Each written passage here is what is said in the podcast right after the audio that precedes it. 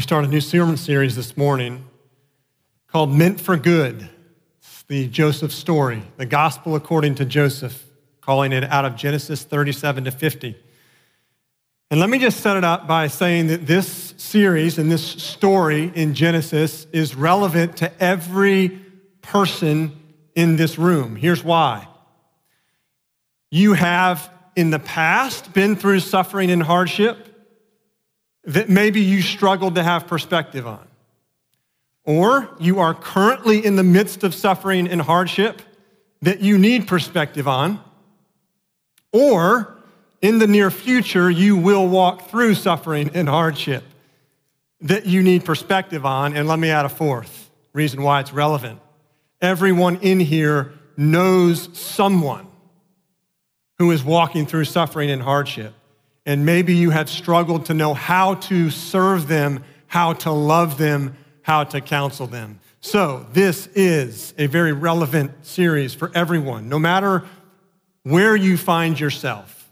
And with that, let's open to Genesis chapter 37, where we begin. And I'll read the first 28 verses of Genesis 37. If you don't have a Bible, uh, in your order, order of worship on the sermon guide, the scripture is printed so you can follow along. Jacob lived in the land of his father's sojournings, in the land of Canaan. These are the generations of Jacob. Joseph, being 17 years old, was pasturing the flock with his brothers. He was a boy with the sons of Bilhah and Zilpah, his father's wives. And Joseph brought a bad report of them to their father. Now, Israel loved Joseph more than any other of his sons because he was the son of his old age. And he made him a robe of many colors. But when his brothers saw that their father loved him more than all his brothers, they hated him and could not speak peacefully to him. Now, Joseph had a dream, and when he told it to his brothers, they hated him even more. He said to them, Hear this dream that I have dreamed.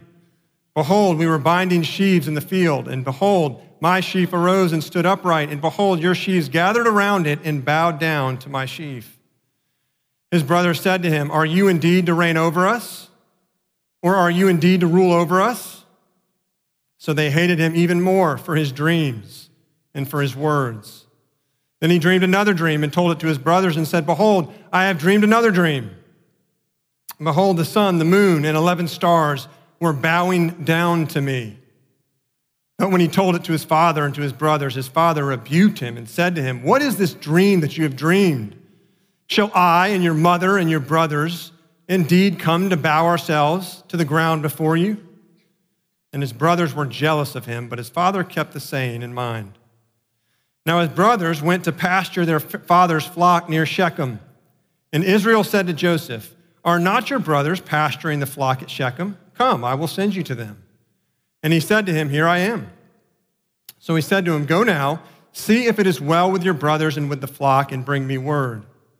So he sent him from the valley of Hebron, and he came to Shechem. And a man found him wandering in the fields, and the man asked him, What are you seeking? I'm seeking my brothers, he said. Tell me, please, where are they pasturing the flock? The man said, They have gone away, for I heard them say, Let us go to Dothan. So Joseph went after his brothers and found them at Dothan.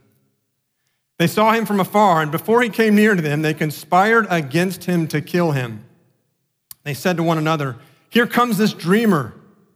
Come now, let us kill him and throw him into one of the pits. Then we will say that a fierce animal has devoured him, and we will see what will become of his dreams. But when Reuben heard it, he rescued him out of their hands, saying, Let us not take his life. And Reuben said to them, Shed no blood, throw him into this pit here in the wilderness, but do not lay a hand on him, that he might rescue him out of their hand to restore him to his father. So when, they, so when Joseph came to his brothers, they stripped him of his robe, the robe of many colors that he wore, and they took him and threw him into a pit. The pit was empty, there was no water in it. Then they sat down to eat. And looking up, they saw a caravan of Ishmaelites coming from Gilead, with their camels bearing gum, balm, and myrrh and on their way to carry it down to Egypt. Then Judah said to his brothers, What profit is it if we kill our brother and conceal his blood? Come, let us sell him to the Ishmaelites, and let not our hand be upon him, for he is our brother, our own flesh. And his brothers listened to him. Then Midianite traders passed by, and they drew Joseph up and lifted him out of the pit and sold him to the Ishmaelites for 20 shekels of silver. They took Joseph to Egypt.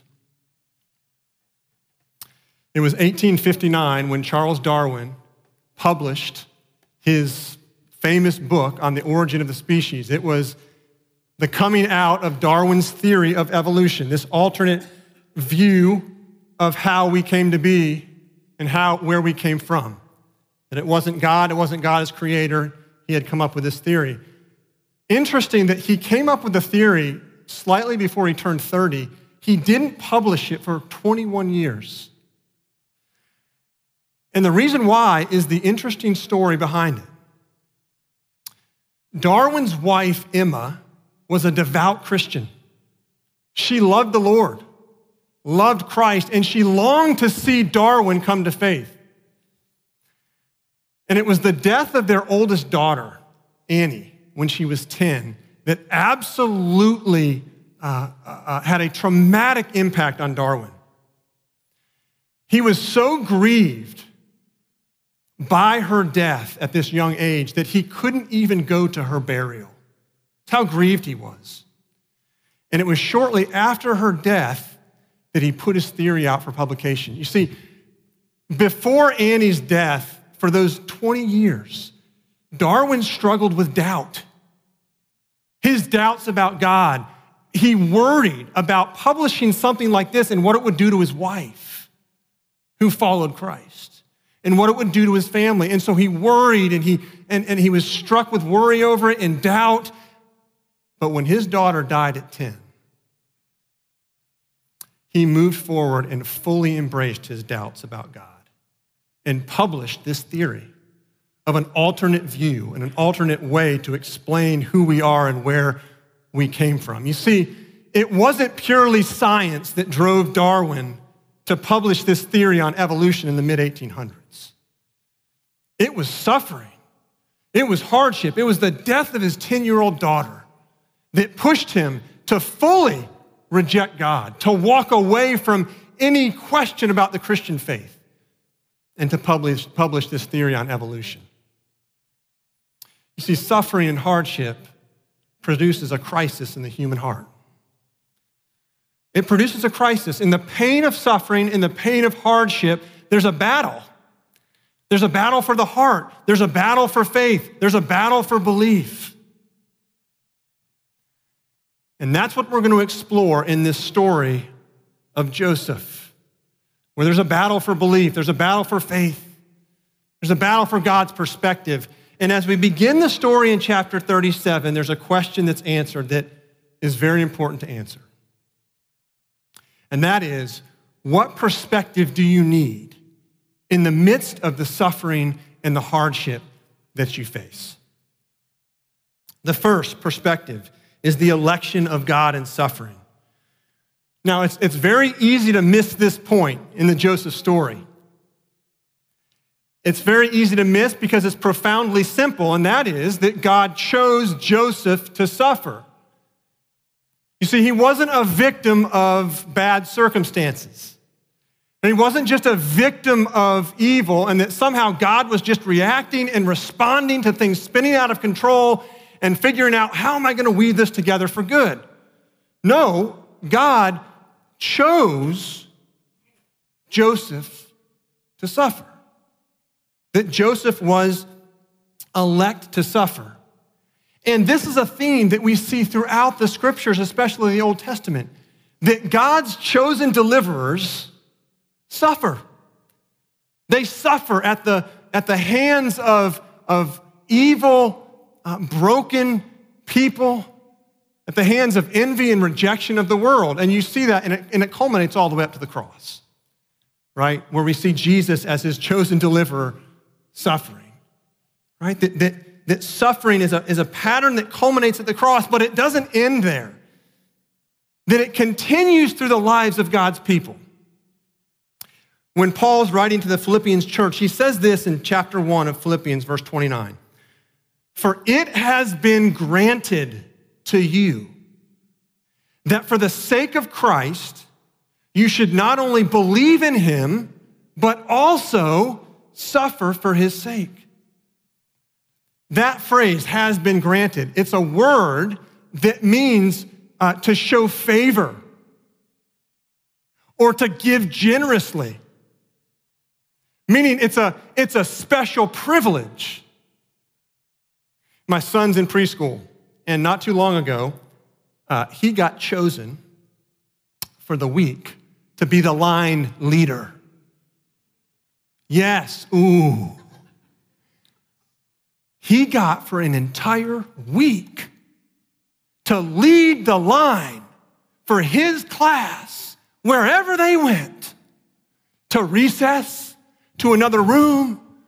And during the middle of the week, we'd be home and I'd say, Isaac, you're the line leader. And he'd go, I am, with a big smile on his face. He was chosen, it was a special privilege. Listen, that's the language that Paul is using in Philippians 1.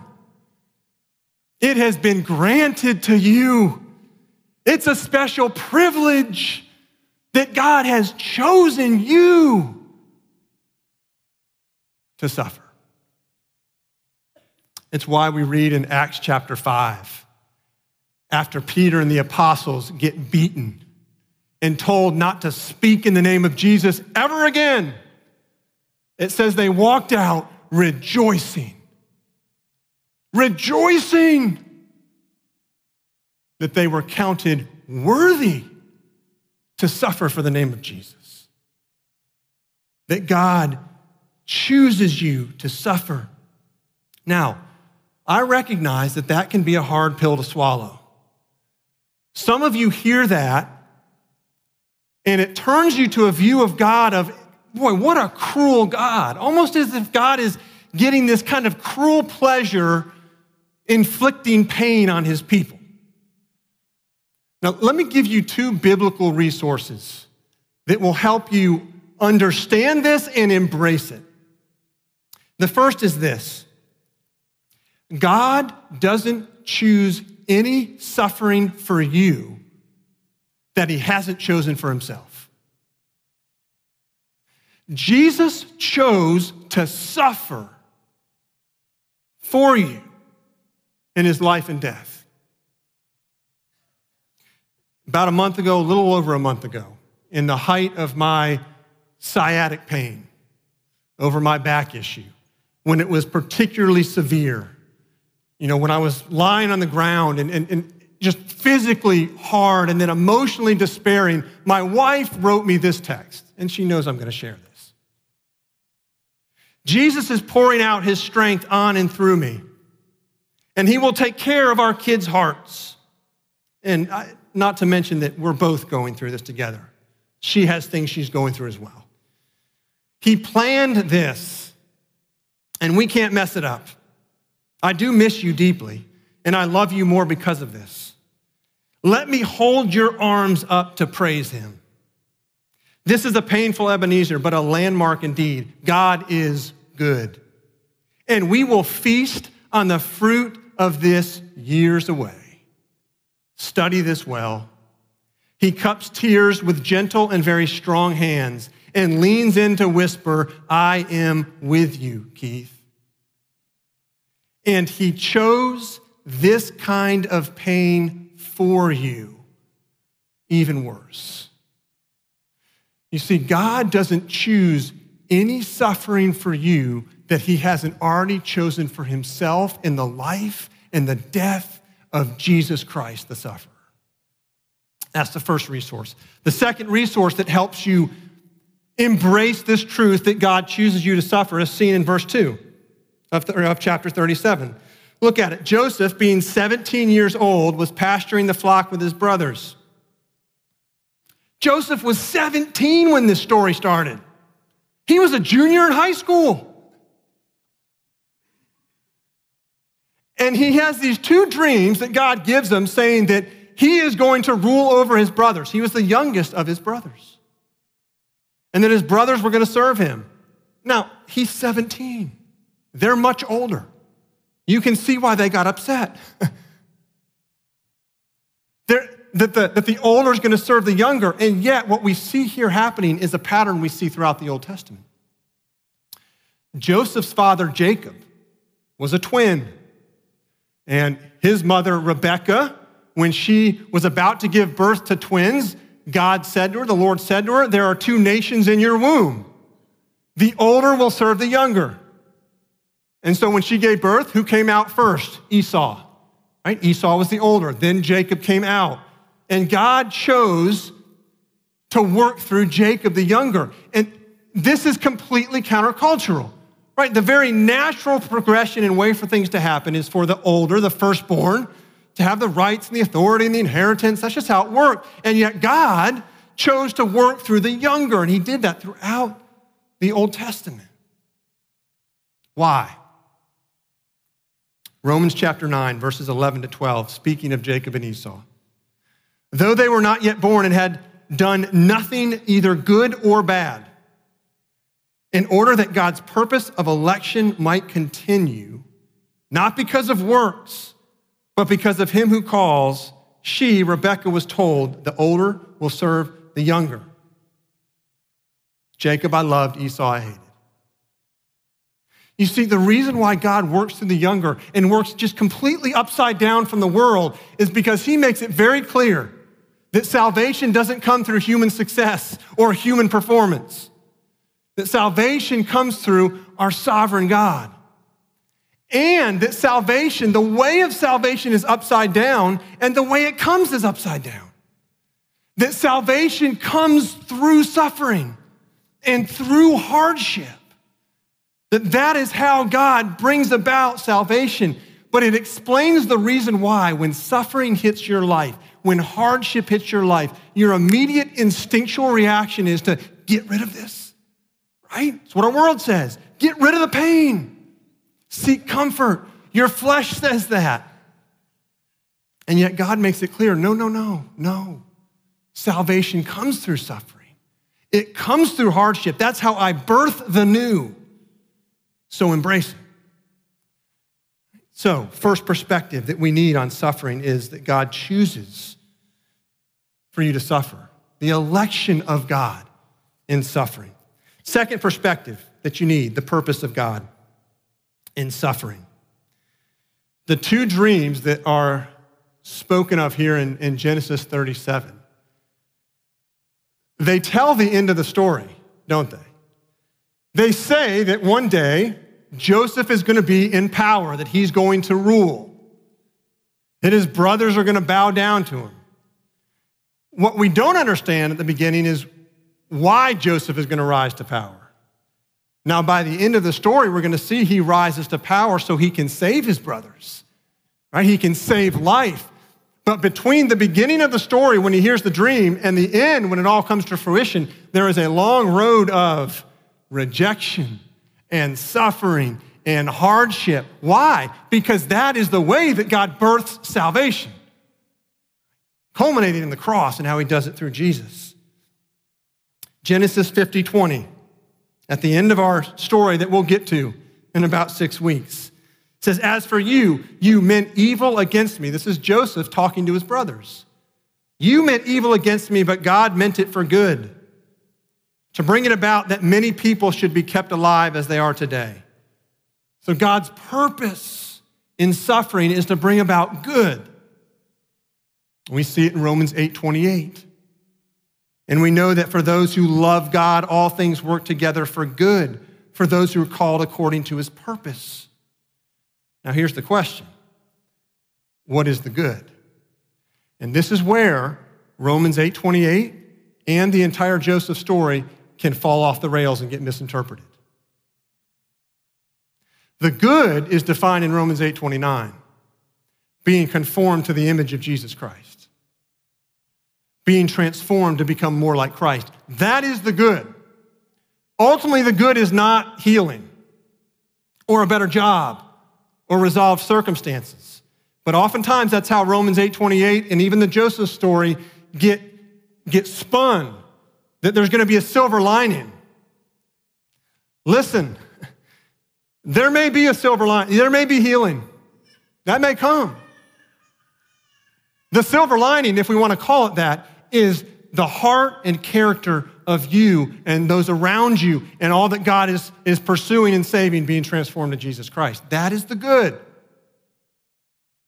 That's the purpose of God in suffering. And so you look at this, you look at the Joseph story, right? All the suffering that he goes through is to save his brothers, to save a family, ultimately to save a family that God promised through Abraham. Abraham, I'm gonna, I'm gonna birth a family through you. And by the end of the Joseph story, it's a small, tiny family moving to Egypt. By the end of their time in Egypt, they're, they're large. And now today, it's a family that spans the globe, all that are followers of Christ. And so I want you to see that this family that's growing and moving towards the end of time when Jesus returns and his family is complete, all of that progression happens through suffering. That salvation is being worked out through hardship and through suffering. In her book, A Place of Healing, Joni Eareckson Tada, who, if you're not familiar with her, she um, became paralyzed through a tragic accident at a young age. Listen to what she writes. She says, We tend to worry about the cares, troubles, and afflictions of life. We tend to worry that they will wear us down, dulling our joy, diluting our hope, and robbing us of the radiance we once experienced as believers. In fact, she writes, it might be the very opposite. It isn't the hurts, blows, and bruises that rob us of the freshness of Christ's beauty in our lives. More likely, it is careless ease, empty pride, earthly preoccupations, and too much prosperity that will put layers of dirty films over our souls. And then she goes on to illustrate her point. She was in Paris and she was uh, touring and visiting the Notre, Notre Dame Cathedral. And she says she remembers seeing it, and it was so large, and, and it was, you know, a, a thousand years old. But as she toured it, it was, it was dirty. That there was just black soot and grime all over this cathedral to the point that it had no, had no luster to it anymore. She could barely even um, pick out the detailed carvings that were so beautiful because it was so full of soot and grime. And then she remembers hearing that it went under a, a one year restoration where they put scaffolding up around it and they sandblasted it. And she remembers after the restoration was done seeing a picture of it and she was undone because it was so different than what she had seen. That it had. The stones were, were shining now and bright that she could see the, the detail in the carvings, that the sandblasting had, had restored this cathedral to its beauty. And she makes the point that God uses suffering to sandblast our lives, to sandblast the, the soot and the grime and the, the complacence and everything that builds up over our souls. She goes on in her book to say this there's nothing like real hardships to strip off the veneer in which you and I so carefully cloak ourselves. Heartache and physical pain reach below the superficial, surface places of our lives, stripping away years of accumulated indifference and neglect. When pain and problems press up against a holy God, suffering can help but strip away years of dirt years of dirt. Affliction has a way of jackhammering our character, shaking us up and loosening our grip on everything we hold tightly. But the beauty of being stripped down to the basics, sandblasted until we reach a place where we feel empty and helpless, is that God can fill us up with Himself. When pride and pettiness have been removed, God can fill us with Christ in you, the hope of glory. Now, here is what is so remarkable about God using our suffering to accomplish his purpose of salvation. What's so remarkable about it is he does it as he's sandblasting us.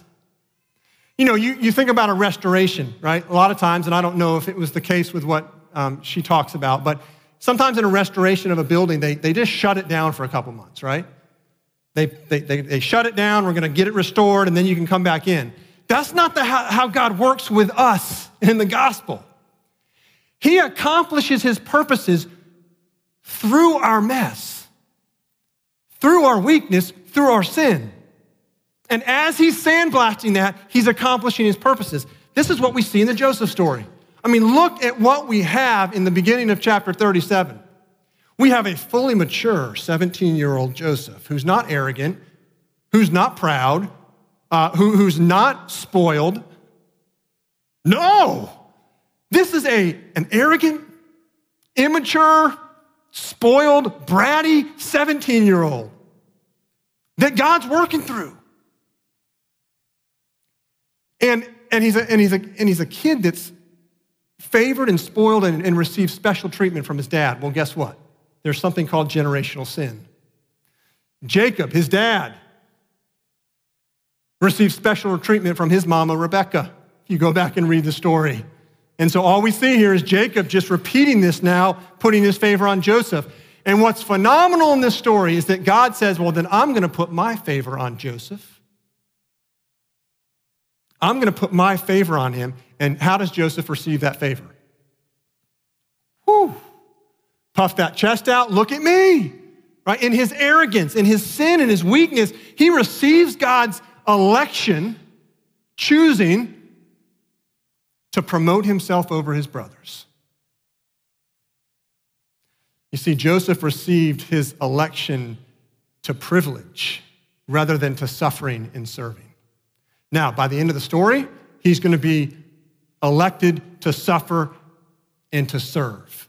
But when he first gets it, it's an election to privilege, and God is going to take this arrogant 17 year old and use him to accomplish his purpose. It's an amazing picture of how God works through human weakness. I love uh, in, in Acts chapter 2 when Peter's preaching his sermon. Listen to what he says about how this dynamic plays of God, uh, uh, uh, of God working through human weakness.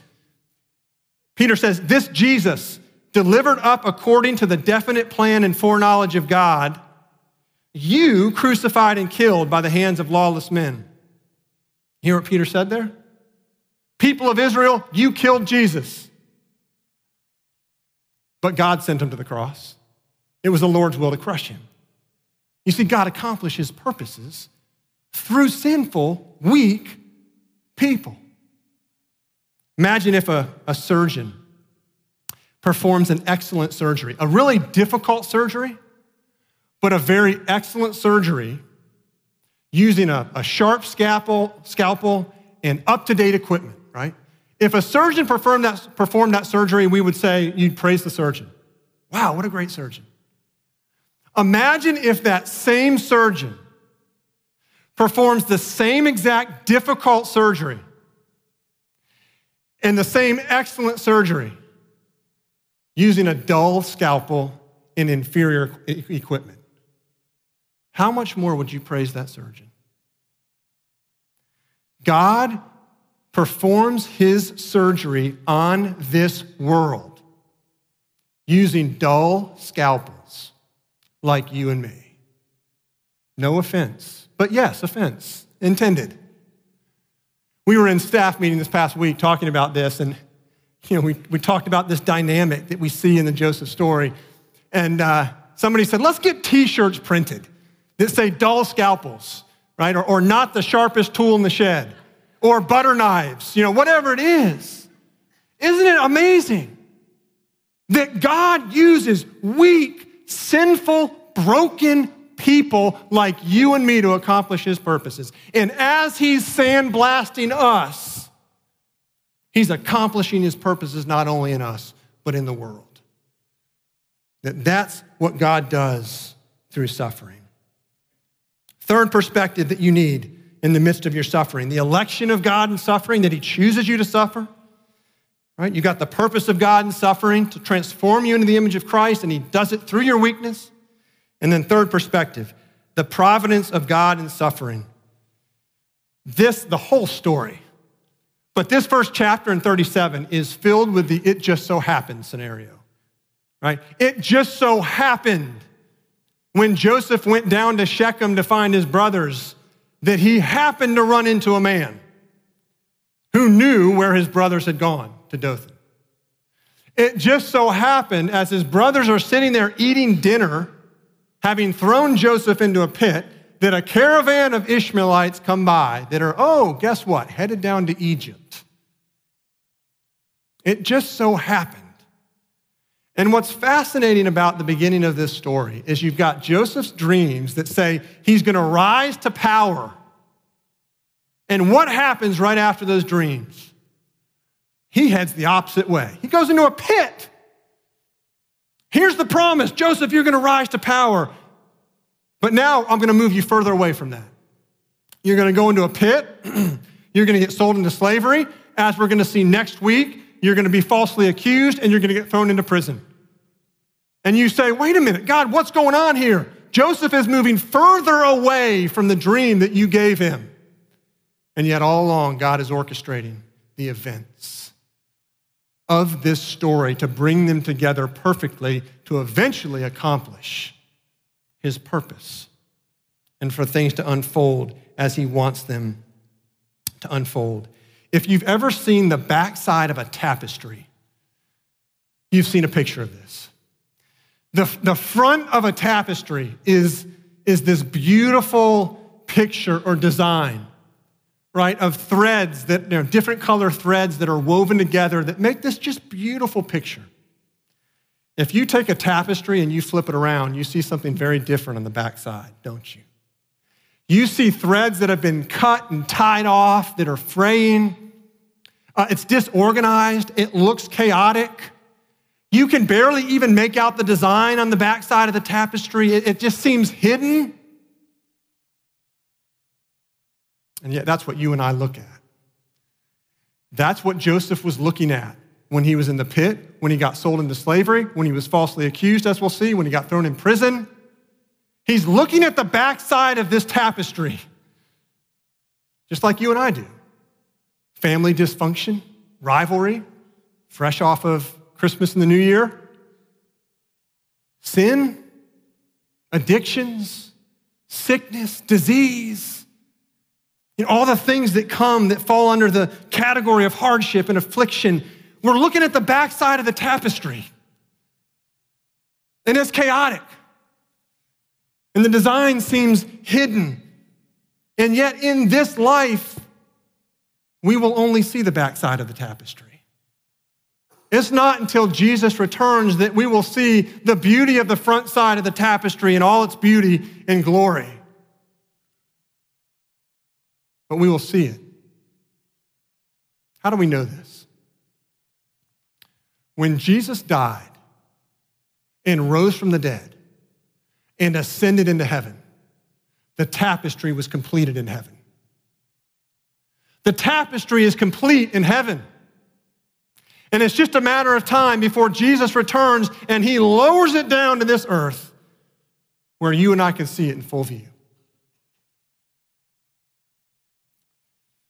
Dan McConchie, he was the vice president of government affairs at, at Americans United for Life.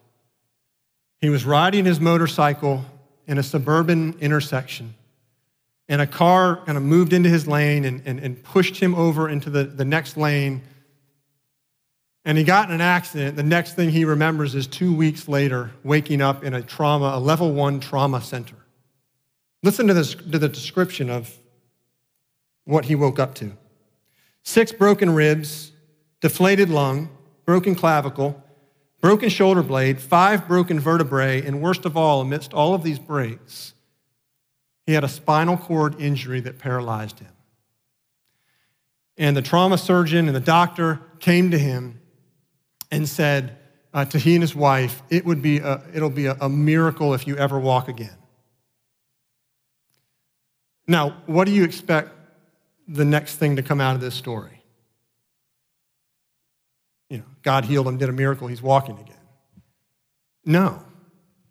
Eight years later, he's still in the wheelchair.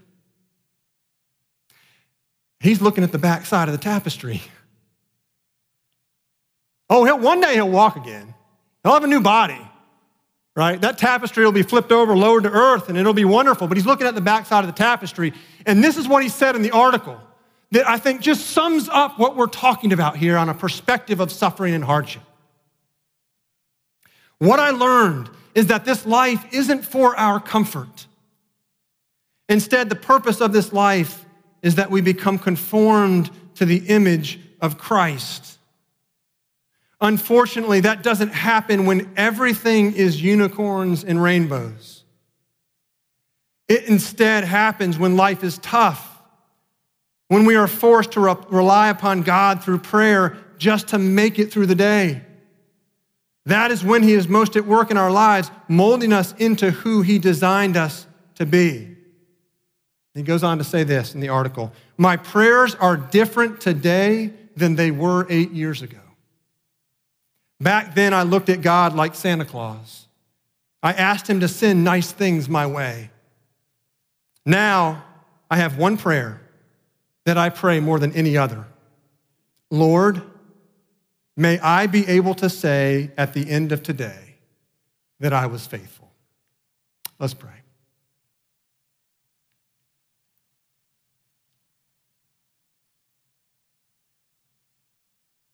Father, the pain of suffering and hardship produces a crisis in our heart. If we're honest, it produces a crisis of belief. And yet, we hear loud and clear through your word this morning, through the beginning of this Joseph story, the perspective you call us to in our suffering and hardship. That you don't choose any suffering for us that you haven't chosen for yourself in the life and death of Jesus. And that you have great purpose in it to transform us into the image of Jesus.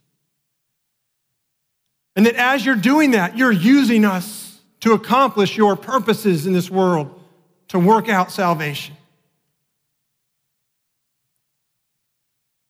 That, Father, we can trust that every event, every circumstance, how things are unraveling, are being worked out according to your plan. Father, as we come to the table, would this meal be a reminder that Jesus, you suffered for us? And because of that, you understand, you sympathize with our weaknesses, with our pain and with our suffering and with our hardship. That you're with us in a way that nobody else can be.